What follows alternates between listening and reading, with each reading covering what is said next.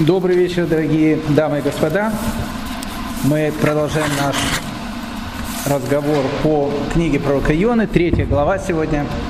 В этой главе, как в хорошем триллере, э, начнут быть видны какие-то контуры.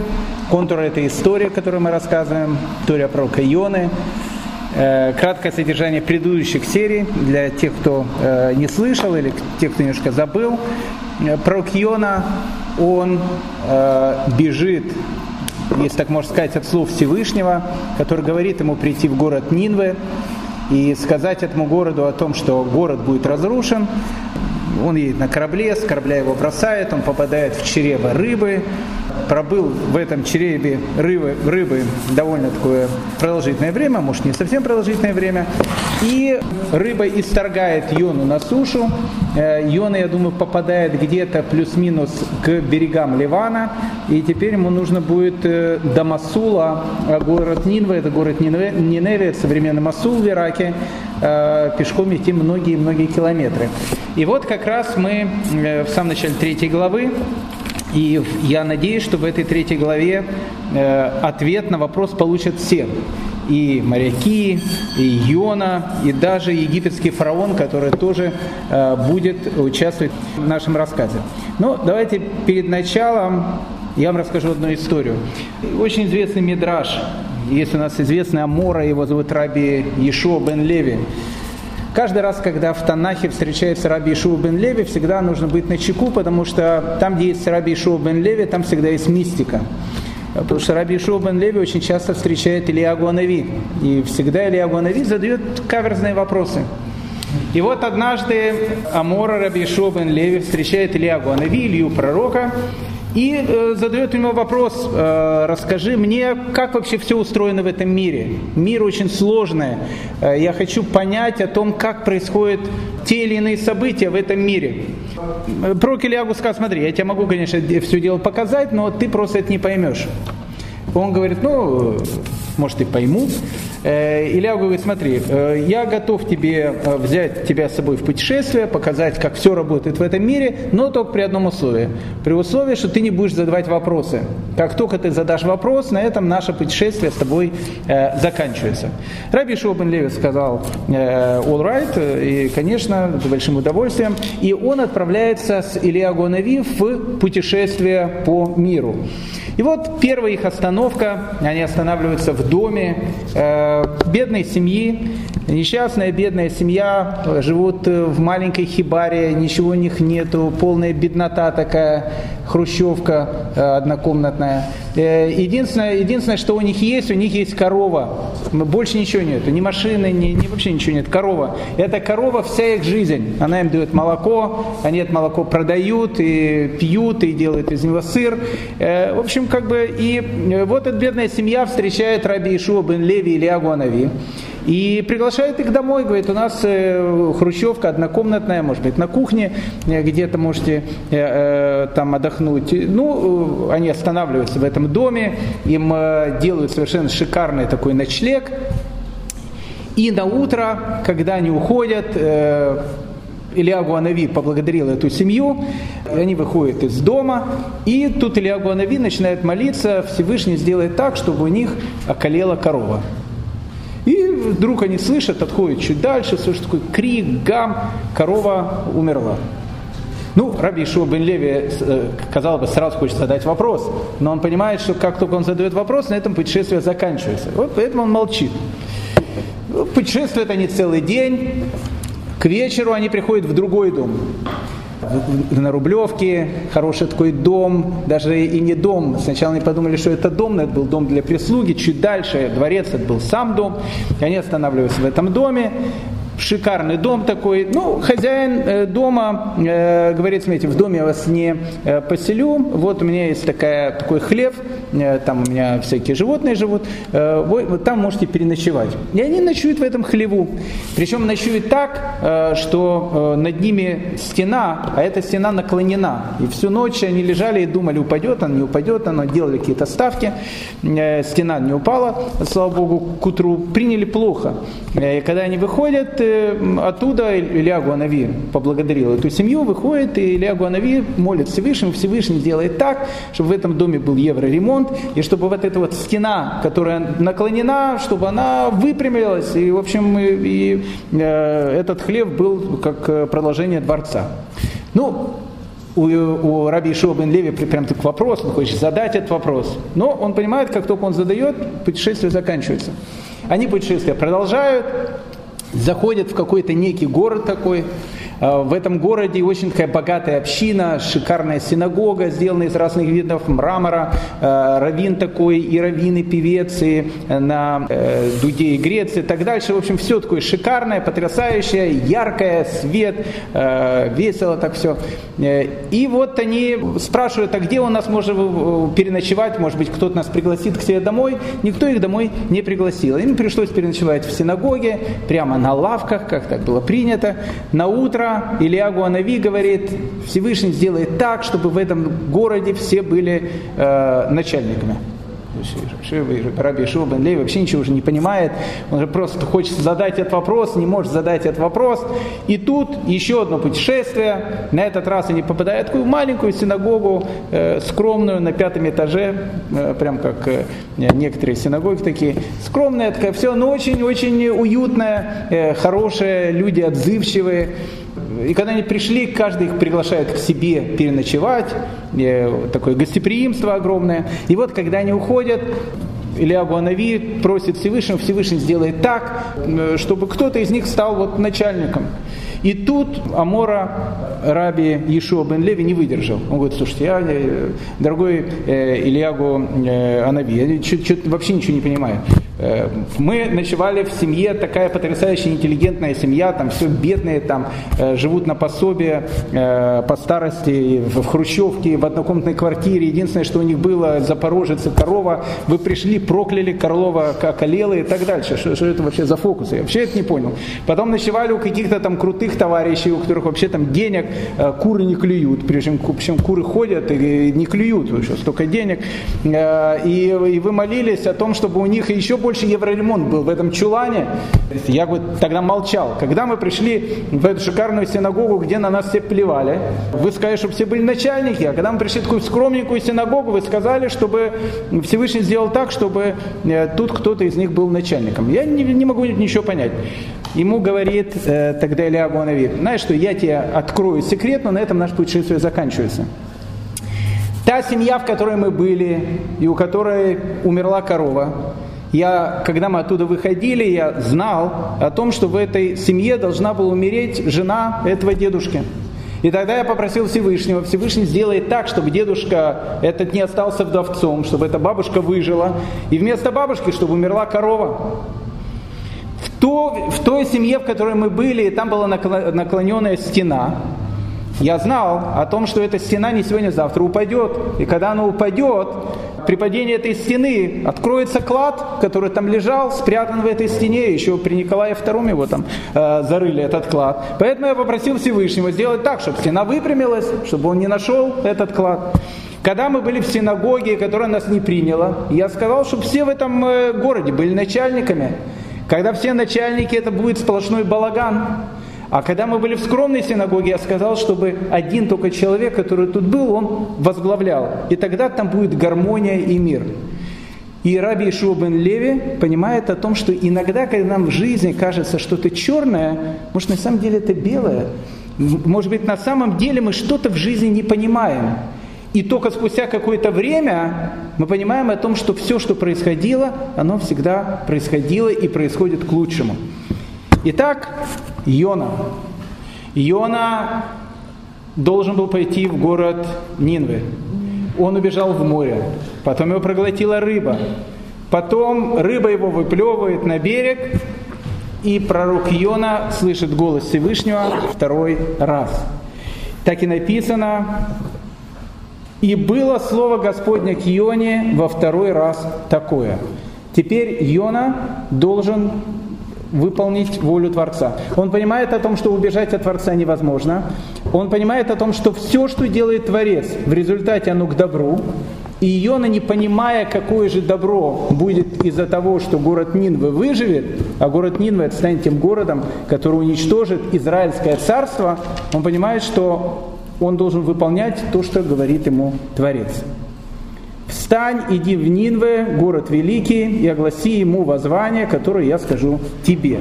Тут написано «Ваякам Йона Веелех Эль Нинве». Очень интересные слова. «Ваякам» и «встал» Йона, «Веелех» и «пошел», Эль Нинве и пошел в Нинве. Вот это вот слово Ваякам встал, и вот это слово Ваелех пошел, мы его уже встречаем второй раз. Первый раз мы встречаем его тогда, когда Всевышний беседовал с Авраамом. Всевышний говорит Аврааму, которому уже за сто лет, который всю свою жизнь ждал рождения ребенка. У него родился ребенок, когда ему было сто лет. И вот этот долгожданный ребенок – тот ребенок, которого Авраам Авину вымаливал всю жизнь. Тот ребенок, который должен был стать продолжателем его идеи. Вдруг Всевышний ему говорит, возьми своего ребенка, пойди на ту гору, на которую я тебе покажу, и принеси его в жертву.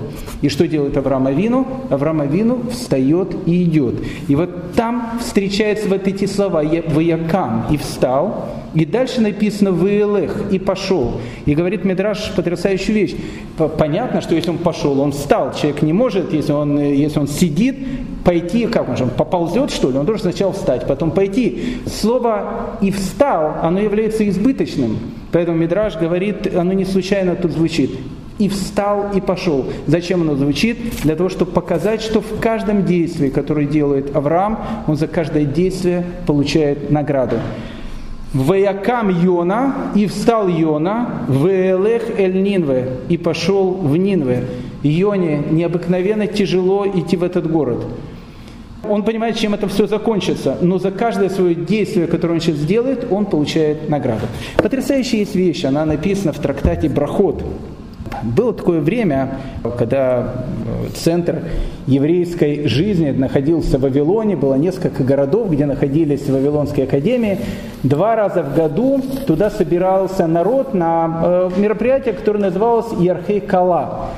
Два раза в году э, приходили ученики со всего еврейского мира, слушали лекции каких-то раввинов, потом уходили на полгода, и то, что они слышали в Вавилоне вот за этот месяц, в котором они были, они, в общем, как бы продолжали учить. Приходили через полгода, опять же, на этот съезд, и э, они слышали продолжение того, что не учили. Правильно они поняли то, что не учили или нет. Так вот, на Ярхей Калак было гигантское количество людей. Это, это были огромные толпы людей. Равины, обычно пожилые люди, они говорили в полголоса.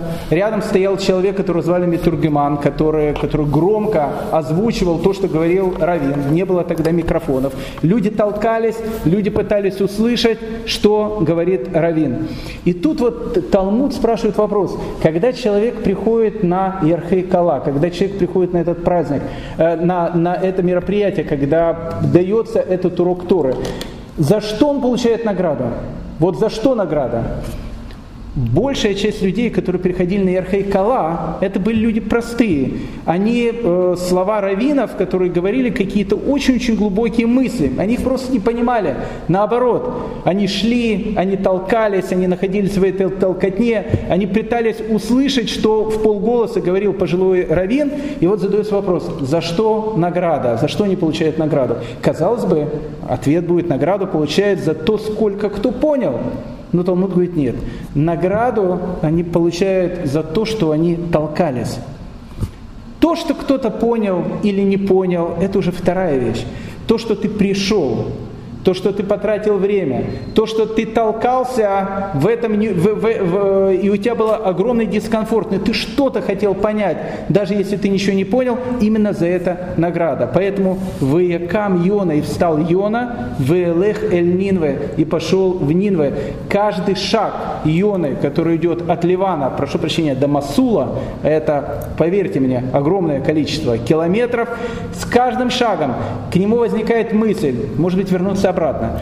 Может быть, не идти в этот город. И с каждым шагом, которым он продолжает идти, за каждый этот шаг он получает награду. Итак, э, встань и иди в Нинва, город великий, и огласи ему воззвание, которое я скажу тебе. И встал Иона и пошел в Нинве по Господа. Нинве был городом великим у Бога на три дня ходьбы. Итак, э, э, Ион приходит в город-герой Нинве. Нинве – город большой на три дня ходьбы. Ну, мы можем э, приблизительно сейчас с вами даже посчитать, что это был за город. Талмуд говорит о том, что человек в день может пройти 10 э, парсаот. Одна, 10 э, парсаот – это приблизительно 41 километр. Если э, город Нинва настолько большой, что его можно пройти за три дня ходьбы, мы можем посчитать, что город Нинва в длину был 123 километра. Вопрос, много это или мало? Если мы сравним с Москвой, мы поймем о том, что Москва это город Лилипут по сравнению с Нинвой, потому что э, Москва с севера на юг, она 38 километров. Если мы смотрим за пределами ПКАДа, 51,7 километров, а вот с запада на восток 29,7 километров, а там 123 километра. Получается, э, Нинва, Москва по сравнению с Нинвой это такой город-гигант. На самом деле, если мы посмотрим э, другие города, э, мы сможем э, понять, на что же все-таки город Нинвы был похож. Э, допустим, город Токио, э, его длина 96 километров, город Пекин 107 километров, уже ближе, а вот город Кривой Рог на Незалежной Украине 126 километров, Нинва 123, Кривой Рог 126, поэтому город Нинва это э, иракский Кривой Рог. Огромный, огромный такой город, 123 километра в длину.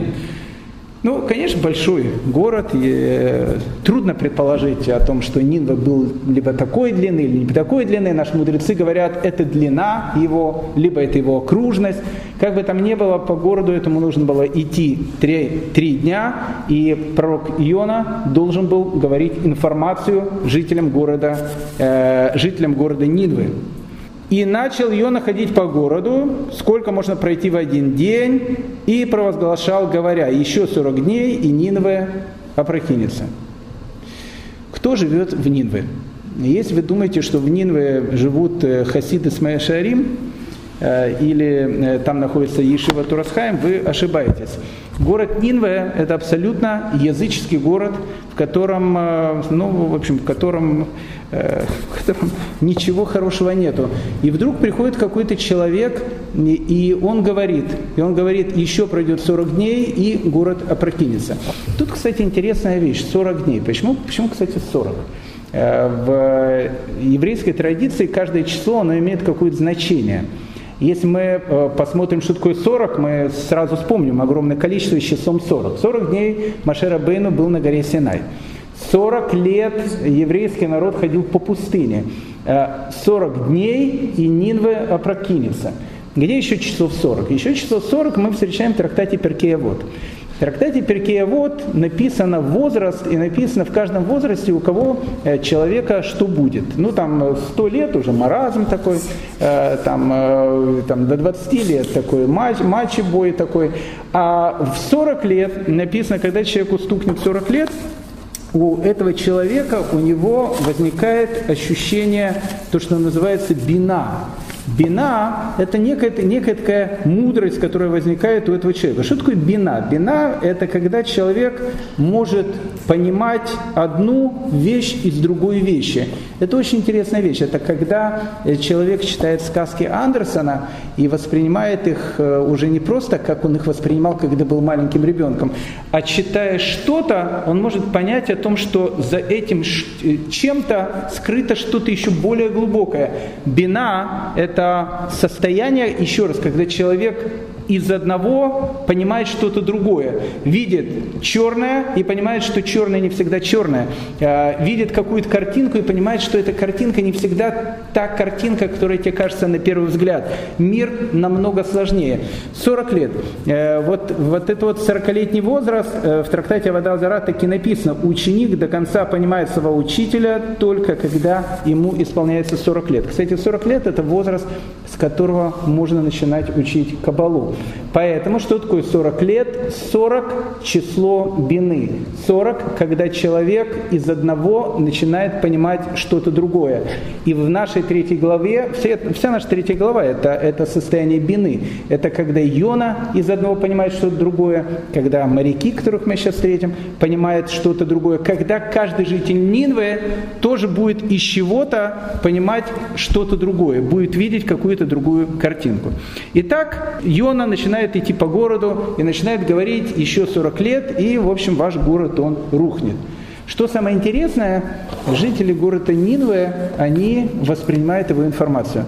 И тут э, практически все наши комментаторы задают вопрос, почему? Ну, представьте себе такую ситуацию. Вот город-герой Москва. Сейчас э, вот начнет ходить человек, ну, даже в черной шляпе, э, даже с бородой, э, даже очень симпатичного вида. Будет ходить по улице и будет говорить, если вы тут, евреи, не будете соблюдать шаббат, то, в общем, через 40 дней вам всем будут кранты. Ну, как бы, конечно, позвонит сразу 03, приезд соответствующие органы, и, в общем, человека поселят там, где ему будет более комфортно. А Иона, он идет по городу Нинве, и почему-то город Нинва его слушает. И практически все наши комментаторы задают вопрос, а почему? Почему, почему он вообще слушает? Э, тут есть разные комментаторы. Ибн Эзра говорит из-за моряков. И тут вот возникают вот эти самые моряки. Помните, когда Иона, он э, убегает в Таршиш, он садится на этот корабль моряки. Моряки такие, одесские моряки, у которых такой мат-перемат, которые просто по-русски умеют говорить только на мате, э, у которых э, вся вещь только покушать э, в Макдональдсе, посмотреть футбольный матч, э, ну и еще что-то там другое сделать. Э, больше, больше ничего в голове нет. В голове мои опилки и так дальше. И вдруг моряки, которые были в море, видя Йону, видя то, что происходит, вдруг они что-то начинают понимать. Они начинают понимать о том, что жизнь, она не такая простая, каким казалось когда-то. Написано в конце э, первой главы о том, что моряки сказали, что когда мы приедем, мы принесем жертву Всевышнему. Наши э, комментаторы говорят, что моряки после этого путешествия решили пройти Гиюр. Им что-то стало понятно. И вот моряки, они приходят в Нинвы. Придя в Нинве, э, вдруг они видят Йону, и вдруг они начинают говорить, и у них все, все спрашивают, кто это за дедушка, который ходит и говорит, 40 дней и тут все грохнется. Они говорят, о, это такой необычный человек, мы видели это чудо, мы были на море, мы видели о том, что каждое слово, которое он говорит, это истина. Моряки, моряки в Нинве. Вторая точка зрения, которая говорит Дон Исхака Барбанель, очень интересная. Он говорит о том, что а жители Нинвы а они э, сами понимали о том, что они уже находятся на дне. А, но вот э, должен был быть кто-то, кто вот действительно их, то, называется, взбодрит. Потому что человек иногда понимает, понимает, понимает, понимает и ничего не делает, пока бах, ему кто-то не даст по голове. Существует такая история, э, совершенно такая потрясающая, хасидская история. Был такой рэбе, его звали Раф Борух из Меджибуша. Он был, по-моему, внуком Балшемтова, был в Меджибуше, э, был таким э, хасидским праведником, но был человеком очень-очень жестким, очень жестким. У него даже был свой шут, который звали Герша, Гершеля Астрополер. Но это э, совершенно другая история. Про него очень много рассказывают разных анекдотов, историй и так дальше. Рав Борух из, Меджибаш, э, из Меджибаша был человеком очень-очень таким жестким. И вот однажды э, рассказывает, вот он сидит за огромным таким столом, рядом с ним сидят всякие эти хусиды, и вдруг э, э, на это тише, на котором сидит Рэбе, заходит какой-то хасид.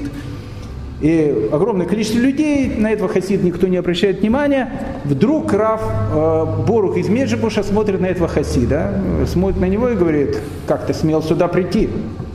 Все, все, поворачиваются на него, смотрят, человеку неудобно.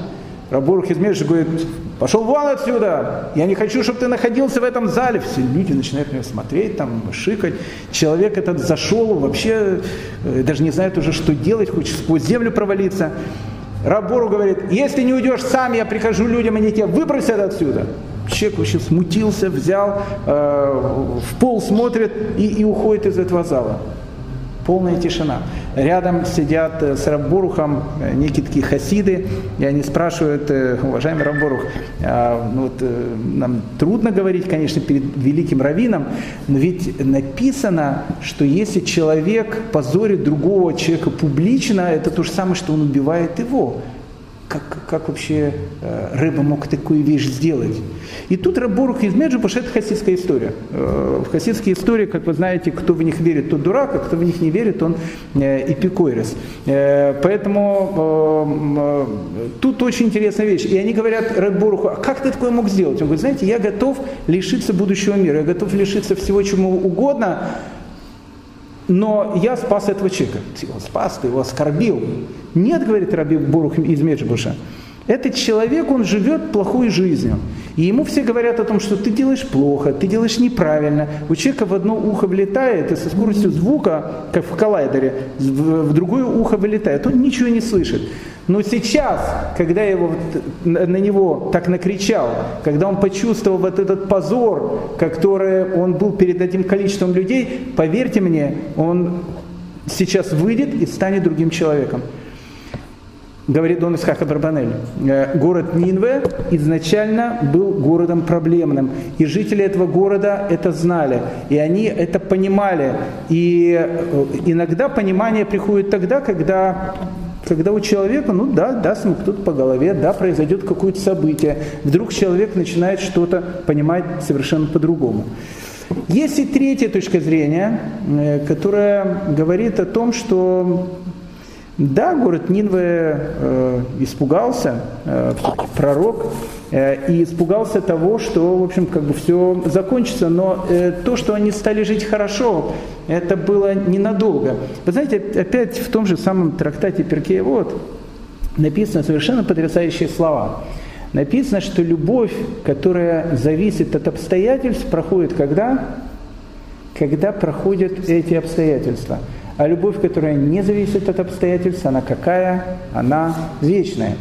Так вот, э, чува, раскаяние, которое зависит от обстоятельств, оно проходит в ту минуту, когда проходят эти обстоятельства. Это как в детском анекдоте про человека, который летит с сотого этажа, э, говорит о том, что теперь он будет жить по-хорошему и так дальше. На 90 этаже его кто-то ловит, и он говорит, это же надо, какие глупости в полете могут прийти в голову. То есть иногда бывают такие вещи, что из-за обстоятельств человек говорит, да, теперь я буду жить по-другому, теперь я буду жить так, как я должен жить.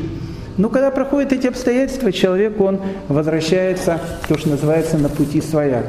С Нинве, кстати, произойдет точно такая же история. Э, город Нинве, кстати, был столицей э, Ассирии не так долго, менее 100 лет.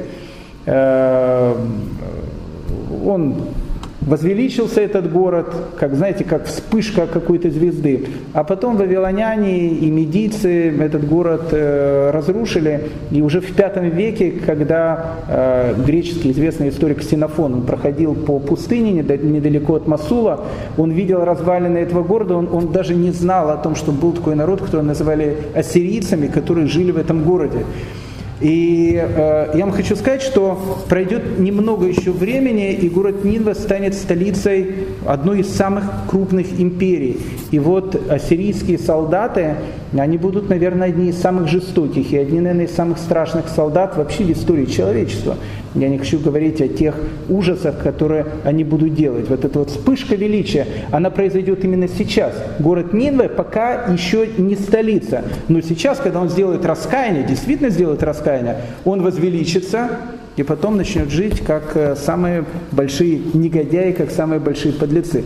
Любовь, зависящая от обстоятельств, проходит, когда проходят обстоятельства чува, зависящая от обстоятельств, она тоже проходит, когда проходят эти обстоятельства. Но как бы там ни было, э, город Нинве, он слышит слова э, пророка Ионы. И поверили нинвиняне Богу, и объявили пост, и оделись во вреталище от большого из них до малого. Когда они услышали о том, что город будет разрушен, и услышали о том, что это говорит пророк, обратите внимание, жители Нинвы, они одевают в риталище, они начинают делать чуву. И тогда пророк Иона понимает о том, что это в принципе, конец. Э, в книге Мелахим, э, второй, в третьей главе, есть совершенно потрясающая история. Написано, что однажды израильский царь, которого звали Иарам, и иудейский царь, которого звали Ишуафат, и царь Идома, вот они все троем решили собраться и наврать, напасть на царя Мава, которого назвали Меша. И вот, вот такие вот три объединенных армии, армия Израильского царства во главе с царем Иорамом, армия э, Иудеи во главе с праведным царем Ишуафатом и, и, и доминитяне э, с их царем, э, вот такая объединенная э, группировка НАТО, они нападают на Мешу царя Муава. И вот э, они идут в пустыню, заблудились в пустыне, казалось о том, что операция их, она э, обречена на провал. Э, и тут Ишуафат, будучи праведным царем, он спрашивает Юарама, э, царя израильского, говорит, может быть, у вас есть какой-то пророк, у нас э, в Иудее обычно, когда такие ситуации, мы всегда зовем пророков.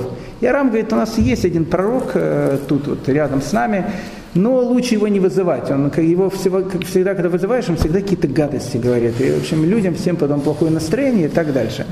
Пророк Ишуафат говорит, может быть, вызвать все-таки, а что за пророк? Пророк Илиша, э, по-нашенски Елисей. Илиша, ближайший ученик пророка Ильягу, Ильягу Анави, или пророка. И вот вызывает Илишу, который находился в стане. Илиша посмотрел на царя Израильского Иорама и сказал, знаешь, говорю, дорогой, если бы ты меня вызвал, я бы тебе гадости наговорил, это ты абсолютно в этом прав. Но тут находится праведный царь, э, царь Ишуафат, я с большим удовольствием ему скажу какие-то вещи.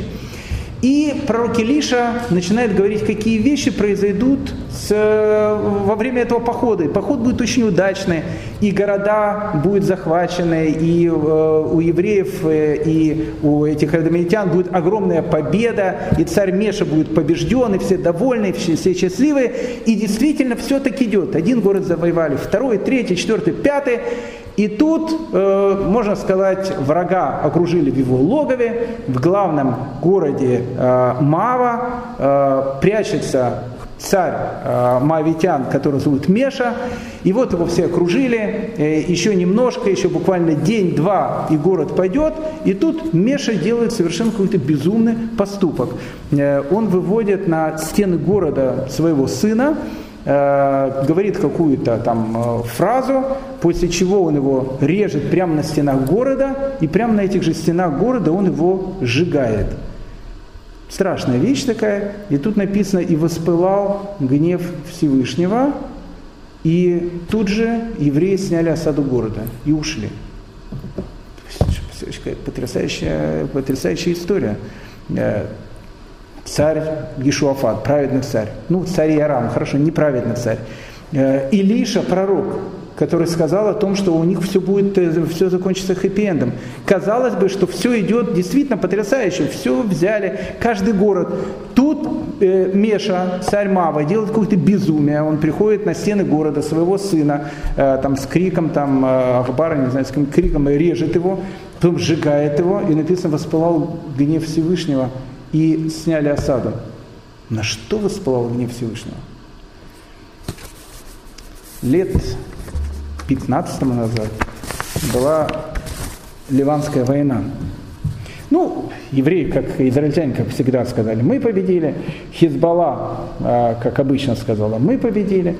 Э, но вот я помню, после этой войны э, Насрала, очень хорошее такое имя, глава вот этой Хизбаллы, он вдруг сказал фразу, от которой мне стало очень плохо, потому что я вдруг вспомнил этот эпизод из второй книги Малахим, из третьей главы. Он сказал, вот что происходит, когда маленькая группа партии Бога, а Хизбалла переводится как? Партия Бога, партия Аллаха. Вот маленькая группа религиозных людей из партии Бога разбила огромную армию безбожников. И мне от этих слов стало плохо. Почему? Потому что Хизбалла, террористы, бандиты, которые готовы себя там взорвать в автобусе, которые готовы сделать какую-то гадость, но они это готовы сделать ради их восприятия Всевышнего, дикого восприятия Всевышнего, но они ради него готовы пойти на все. И тут страна Израиль. Огромная страна Израиль, которая, казалось бы, разбила эту Хизбаллу.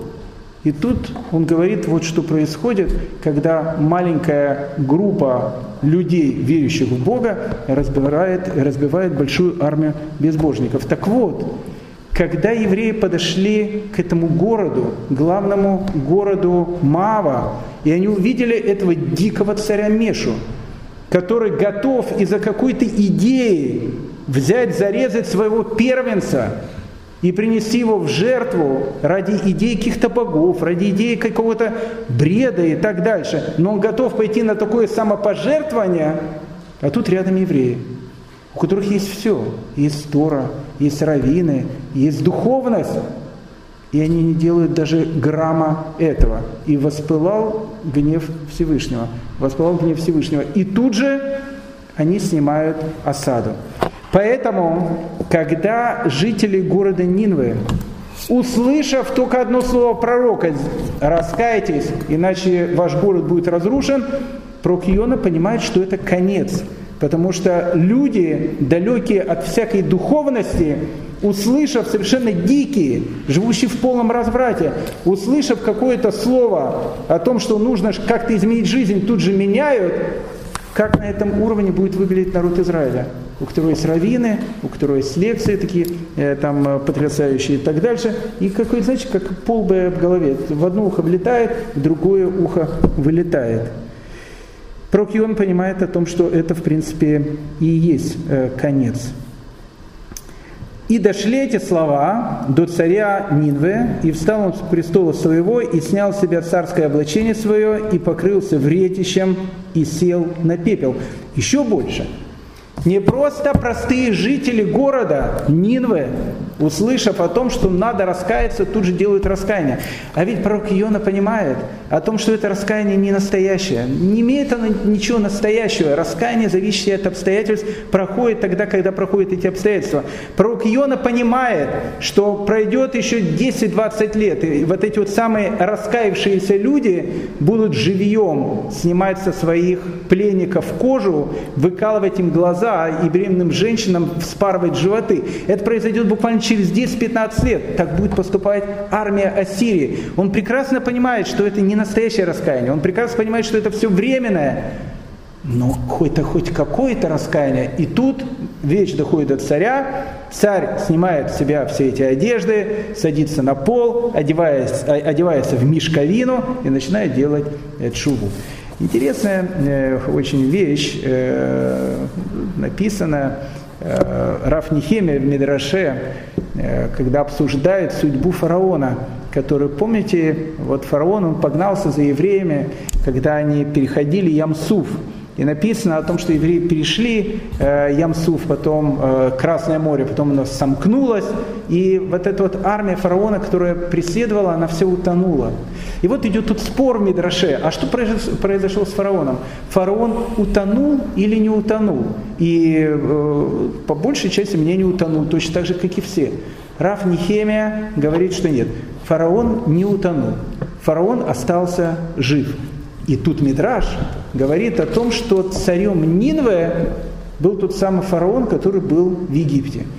Понятно, что это Мидраш. Понятно, что между царем Нинве и том, что произошло с Египтом, э, то, что было в Египте, прошло лет 700. Ну, не жили люди так долго. Но это не суть важно.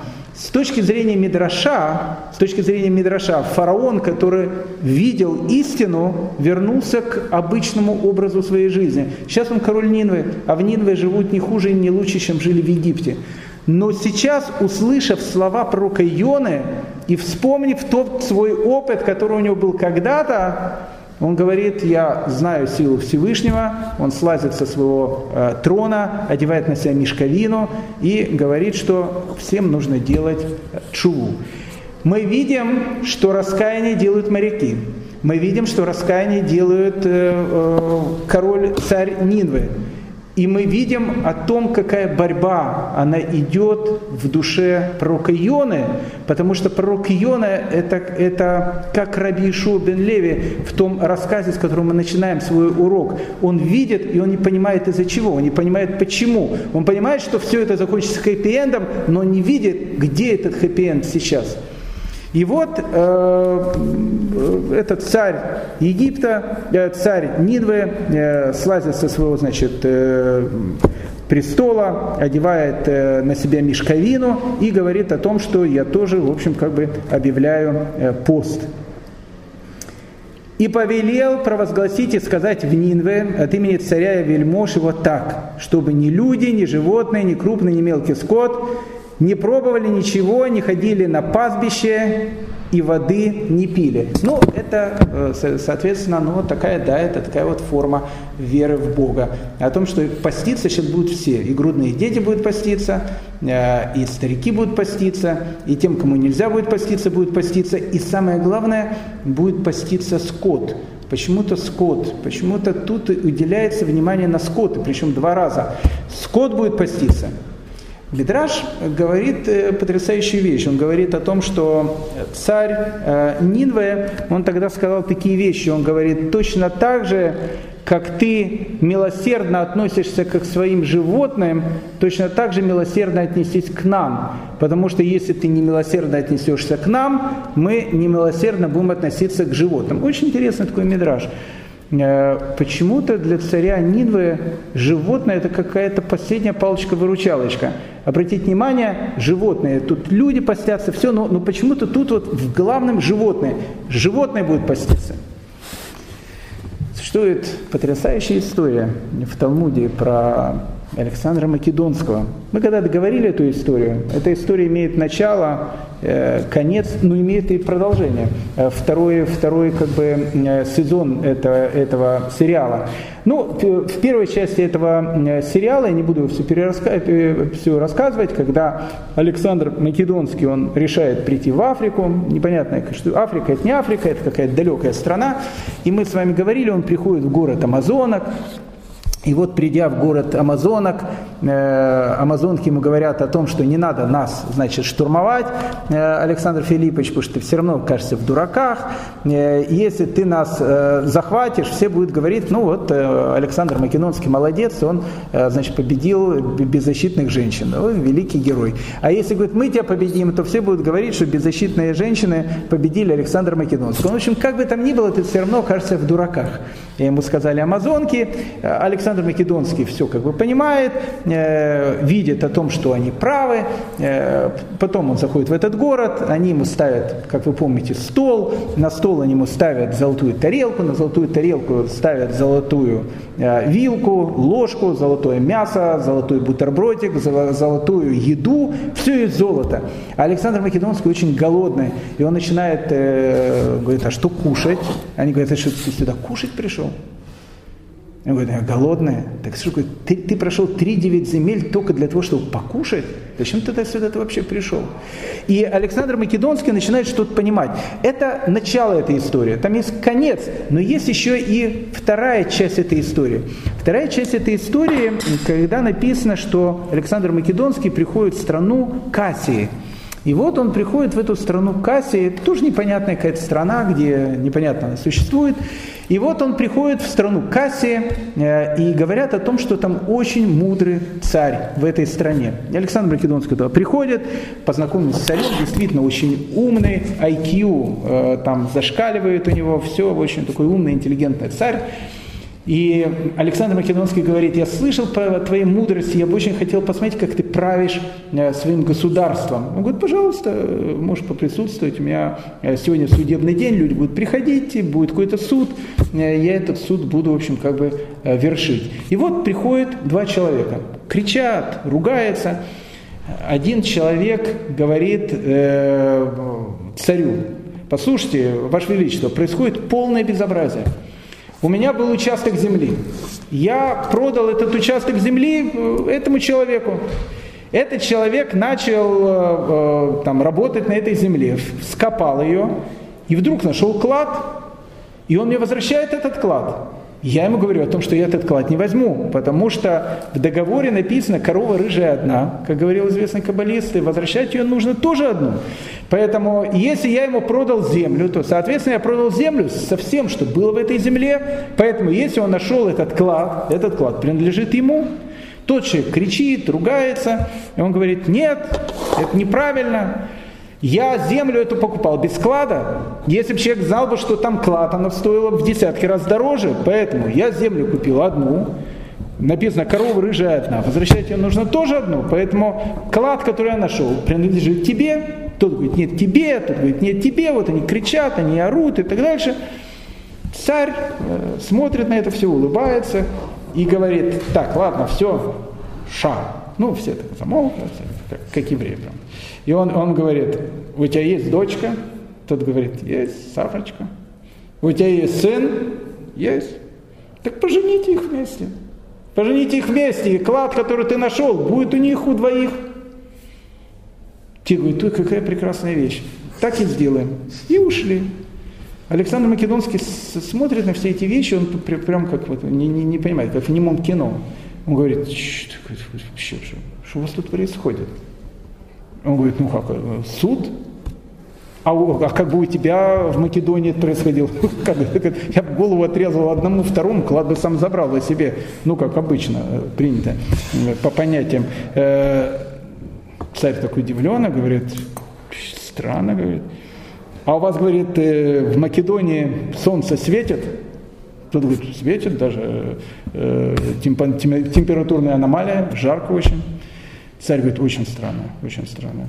А дожди, дожди в Македонии у вас идут? Тот говорит, идут. Он говорит, странно как-то, и дожди идут. А, а животные, вот животные у вас в Македонии есть? Он говорит, животные есть. О, тебе, говорит, понятно. Тебе, тебе все понятно, что и солнце светит, и дожди идут ради животных, которые у вас живут. Тогда все стало понятно. Потому что ради Александра Филипповича с его законами ни дождям, ни солнцу светить не надо. Поэтому этот мидраж, когда этот царь говорит о том, что, слушайте, смилуйся над нами, иначе мы, говорит, резанем всех этих животных. Хотя бы ради животных нас спаси. И это действительно последняя, последняя надежда этого царя. И поэтому, э, и чтобы покрыты были вретищем и люди, и скот, и возвали к Богу силою, и чтобы отвратился каждый от злого пути своего и от насилия рук своих. Не только жители Нинвы должны сделать раскаяние, они должны отвратиться от всех своих плохих дел. И что самое интересное, они таки делают – кто знает, может быть, еще смилуется, смилостивится Бог и отвратит ярость гнева своего, и мы не погибнем. И увидел Бог дела их, что они отвратились от злого пути своего, и пожалел Бог о бедствии, о котором сказал, что наведет на них и не навел. Очень интересно.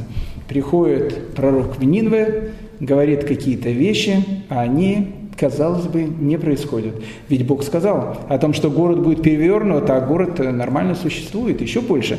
Город после этих событий, когда туда пришел пророк Иона, он становится через некоторое время столицей Ассирии. Он становится столицей крупнейшей империи, которая когда-либо была в мире которая потом, которая потом будет делать столько бед и еврейскому народу, и, и так дальше.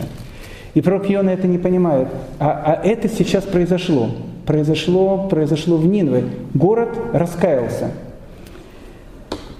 Интересная вещь. Ведь пророк сказал о том, что город будет перевернут, а город не перевернулся. А известная есть вещь о том, что каждая фраза, которая сказана, она ну, хоть как-то должна, она должна исполниться – Говорит Рамхаль, очень интересно, в Дер Хашем.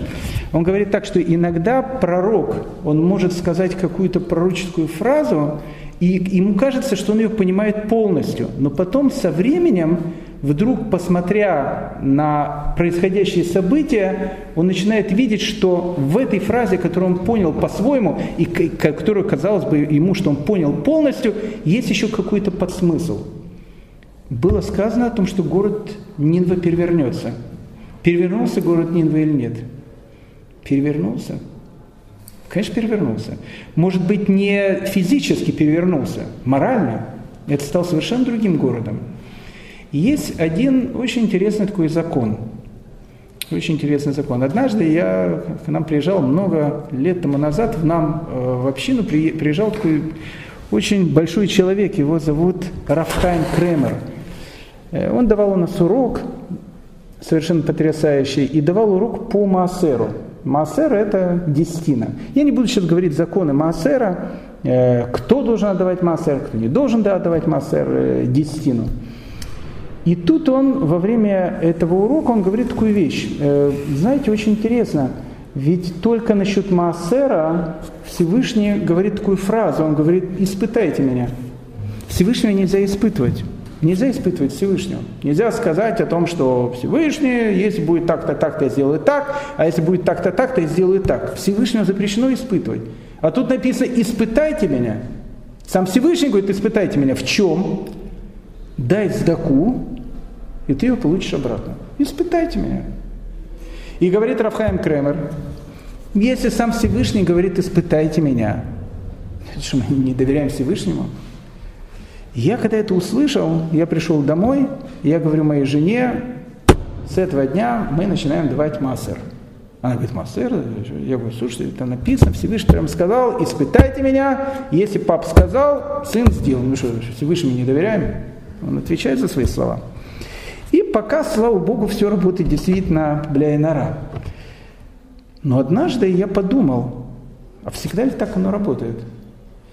И мне было очень интересна эта вот вещь. Я купил очень интересную книжку о законах Маасера. И там одна из глав, она именно посвящена этой вещи. Написано, Всевышний говорит, испытайте меня. Испытайте меня, хуже не будет. Дашь 100 рублей, 100 рублей получишь.